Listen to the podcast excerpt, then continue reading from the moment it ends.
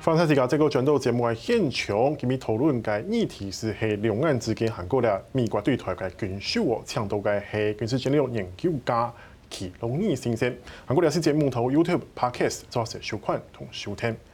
这个当然就是我们有了这些武器之后，可以更灵活的做一些搭配跟运用，战术上变化可能也会更多。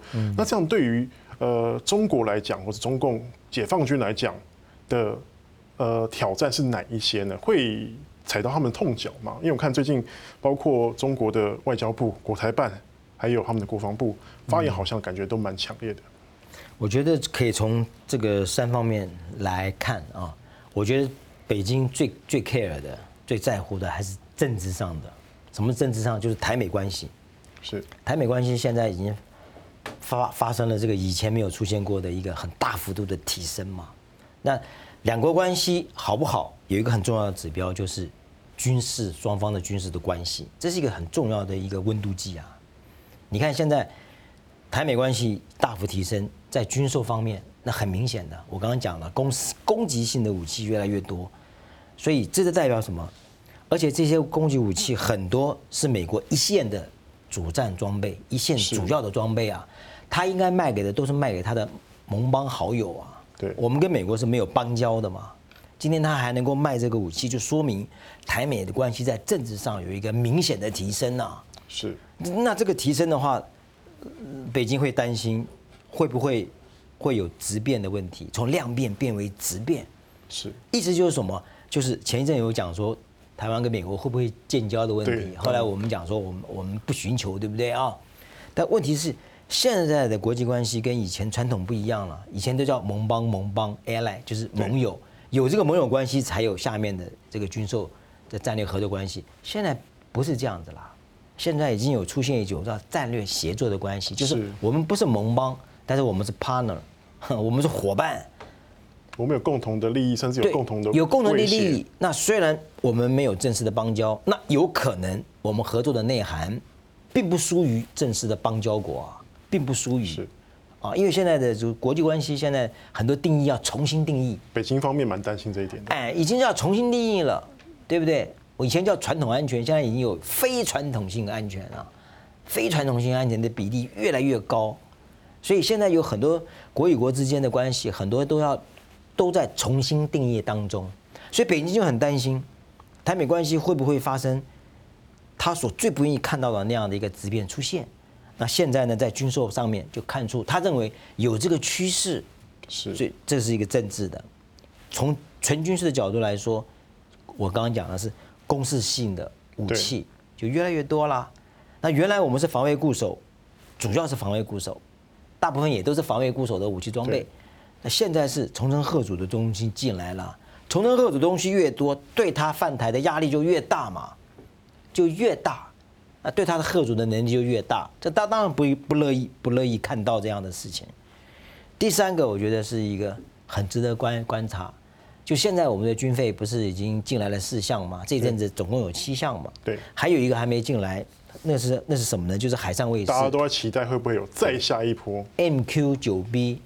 这是大型的无人机啊，长时高空可以四十个小时在空中啊，它的整个续航是一万多公里哎，可以飞到中国内陆去了。哇，当然飞过去它会打下来，是我们不会飞过去，但是我们一万多公尺的高空，在一定的跟它保持一定的这个防区外的距离的话，飞的这样的一个高又四十个小时，整个东南半壁江山都可以看得到，那个太重要了。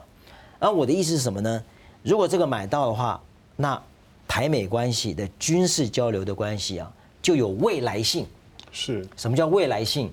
以前我们跟他的军售关系啊，都是买传统的二手的，对，比较没有没有未没有未来性。那未来性什么？以后无无人作战系统越来越重要。无人作战系统，你看现在亚那个亚塞拜然他们不在打，是哇。很多都是无人机啊，无人作战系统以后一定是趋势。不要说以后，现在就是美国经常用嘛，这是一个有未来性的。那我觉得这是一大跨越，而且这个未来型一跨就跨到了 MQ-9B，一个这么重要的，就就美国来说，美国也卖，我不晓得他有有没有卖卖给其他的国家，可能好像沙乌地阿拉伯有。这么重要的武器，战略性的高空的侦察，它是察打一体，是它有它也有九个挂，它也可以挂弹，它它它它它可以挂，但是我判断可能一开始美国可能不会让我们挂弹，啊，可能还是保持到原有的情报监视侦查这个领域，但如果能够挂弹，那就更不得了了，我看到就打到，那就更不得了了。但我我猜大概初步还是限制在我们这个侦查，主要是高空的。这个侦查这个领域，但如果能够给我们有挂弹，那那个核主力就更强。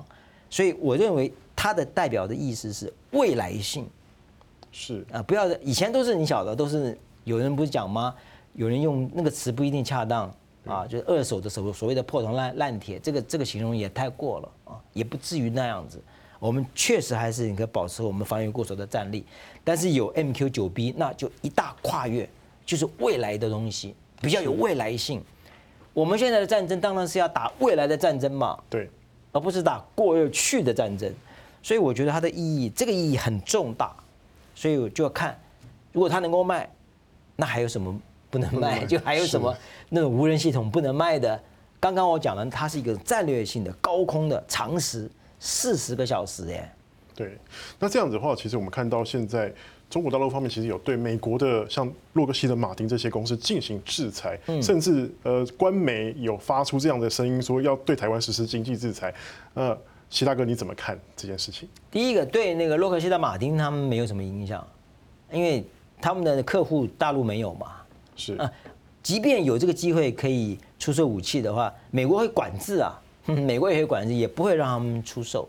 所以中国大陆对这些。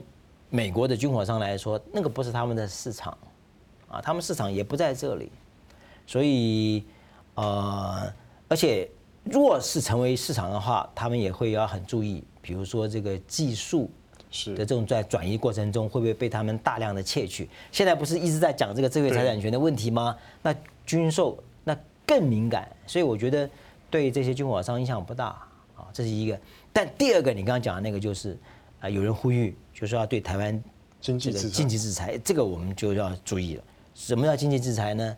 呃，最重要的经济制裁是什么？就是现在两岸的间接的这个贸易啊，对，我们的那个顺差是七百三十七，二零一九年是七百三十七亿美金，是七三七，这个数字很好记，对，七百三十七亿美金啊。今天他如果要在这个上面动手脚的话，啊，那我们等于是整个整个外贸会受到极大的影响。对，但但他现在还没有正式的动到这个问题。如果今天要真的要这样做的话，那两两岸就基本上是进入彻底决裂的这个阶段，基本上是了。他他现在还没有这样动，啊，呃，我们就要看啊，我们心心里要有这样的一个准备。是，那武力的话，其实我们有看到说，其实这这阵子那个共机在台海周边出现这个频次，其实也蛮提高的。包括之前是反潜机、侦察机，现在又来了远干机。那这样子它的战略目的又是什么？是警告美国，还是说其实要缩减台湾整个可以呃，应该说伸展手脚的空间呢？当然，当然，这个对付对我们也是，对美国它也是啊。呃，我这这么讲吧，东海。台海、南海，就中国的这个战略指导了。他为什么最近在在这方面的这个频繁的出没呢？这个南海是维权，对，就维护他的海洋权益，包括他的海上通道。目前来说是这样。东海是管控，他已经公布了 ADIZ 防空识别区了，啊，进行有效管控。台海这一线是争取战略主动。什么叫战略主动？就是万一台海有事的时候，怎么去？反反防治美国的介入啊！如果他现在不做，从他的角度来说，他现在如果不在台海附近，如果做一些战场经营，美国一旦要进来的话，他就被动了嘛。对，他就很被动了。所以他现在所做的事情，就是一方面是对台海、对对台湾、对未来可能的武统进行准备，再来就是主要是针对这个美国可能的介入。所以他现在在做的就是前一段飞机来都是。呃，自空型的飞机对进行演练，现在飞机越来越多的比例是在于这个监视侦察的飞机，那这这就是真的了，这就真的。为什么他来过来来进行这个电子信号的收集？一方面收集我们的，一方面也在测试他的，因为在作战的过程中，电磁空间，电磁是哇，这是最复杂的一个空间，也是最关键的。电磁空间谁占领有了，那整个这个资讯作战呢，就大概剩了一半。所以电磁空间的掌握是最重要。所以它现在出来的都是电侦机，对，电子干扰机。电侦机是被动的，就是我只是侦查；干扰是主动的，是我可以主动干扰你。所以它被动、主动的全部出来了。然后呢，前一阵子是运八，对，反潜巡逻机，哇，一直在我们台湾的西南空域飞来飞去啊，飞来飞来飞去啊，它是海上的征收跟水下的，你就可以看得出来，台湾海峡周边已经不太平。当然，就是面对这样局势，看到国军进来的超演天龙超演之后，又进入战备周，其大哥怎么分析？这个是需要的啊。我们常常觉得说，两岸现在这个紧张，然后我们现在处于这种高张压力的状态。但是也有好的一面，什么叫好的一面呢？这个时候刚好是操兵的时候，练兵的时候。以前我们不太有这样的情境，对，我们也不晓得我们应该我们以前的那样的一个应应措施是不是适当。现在他就来了嘛，都到家门口了嘛，哎，来了，那我们就知道大概是怎么一个情况。哎，这时候我们要重新要来做修修订的工作，啊所以我觉得有是不能说它是完全是一个坏事，也有它好的一面。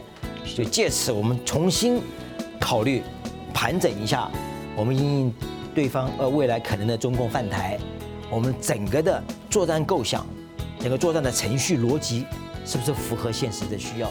这个时候就是我们的操兵。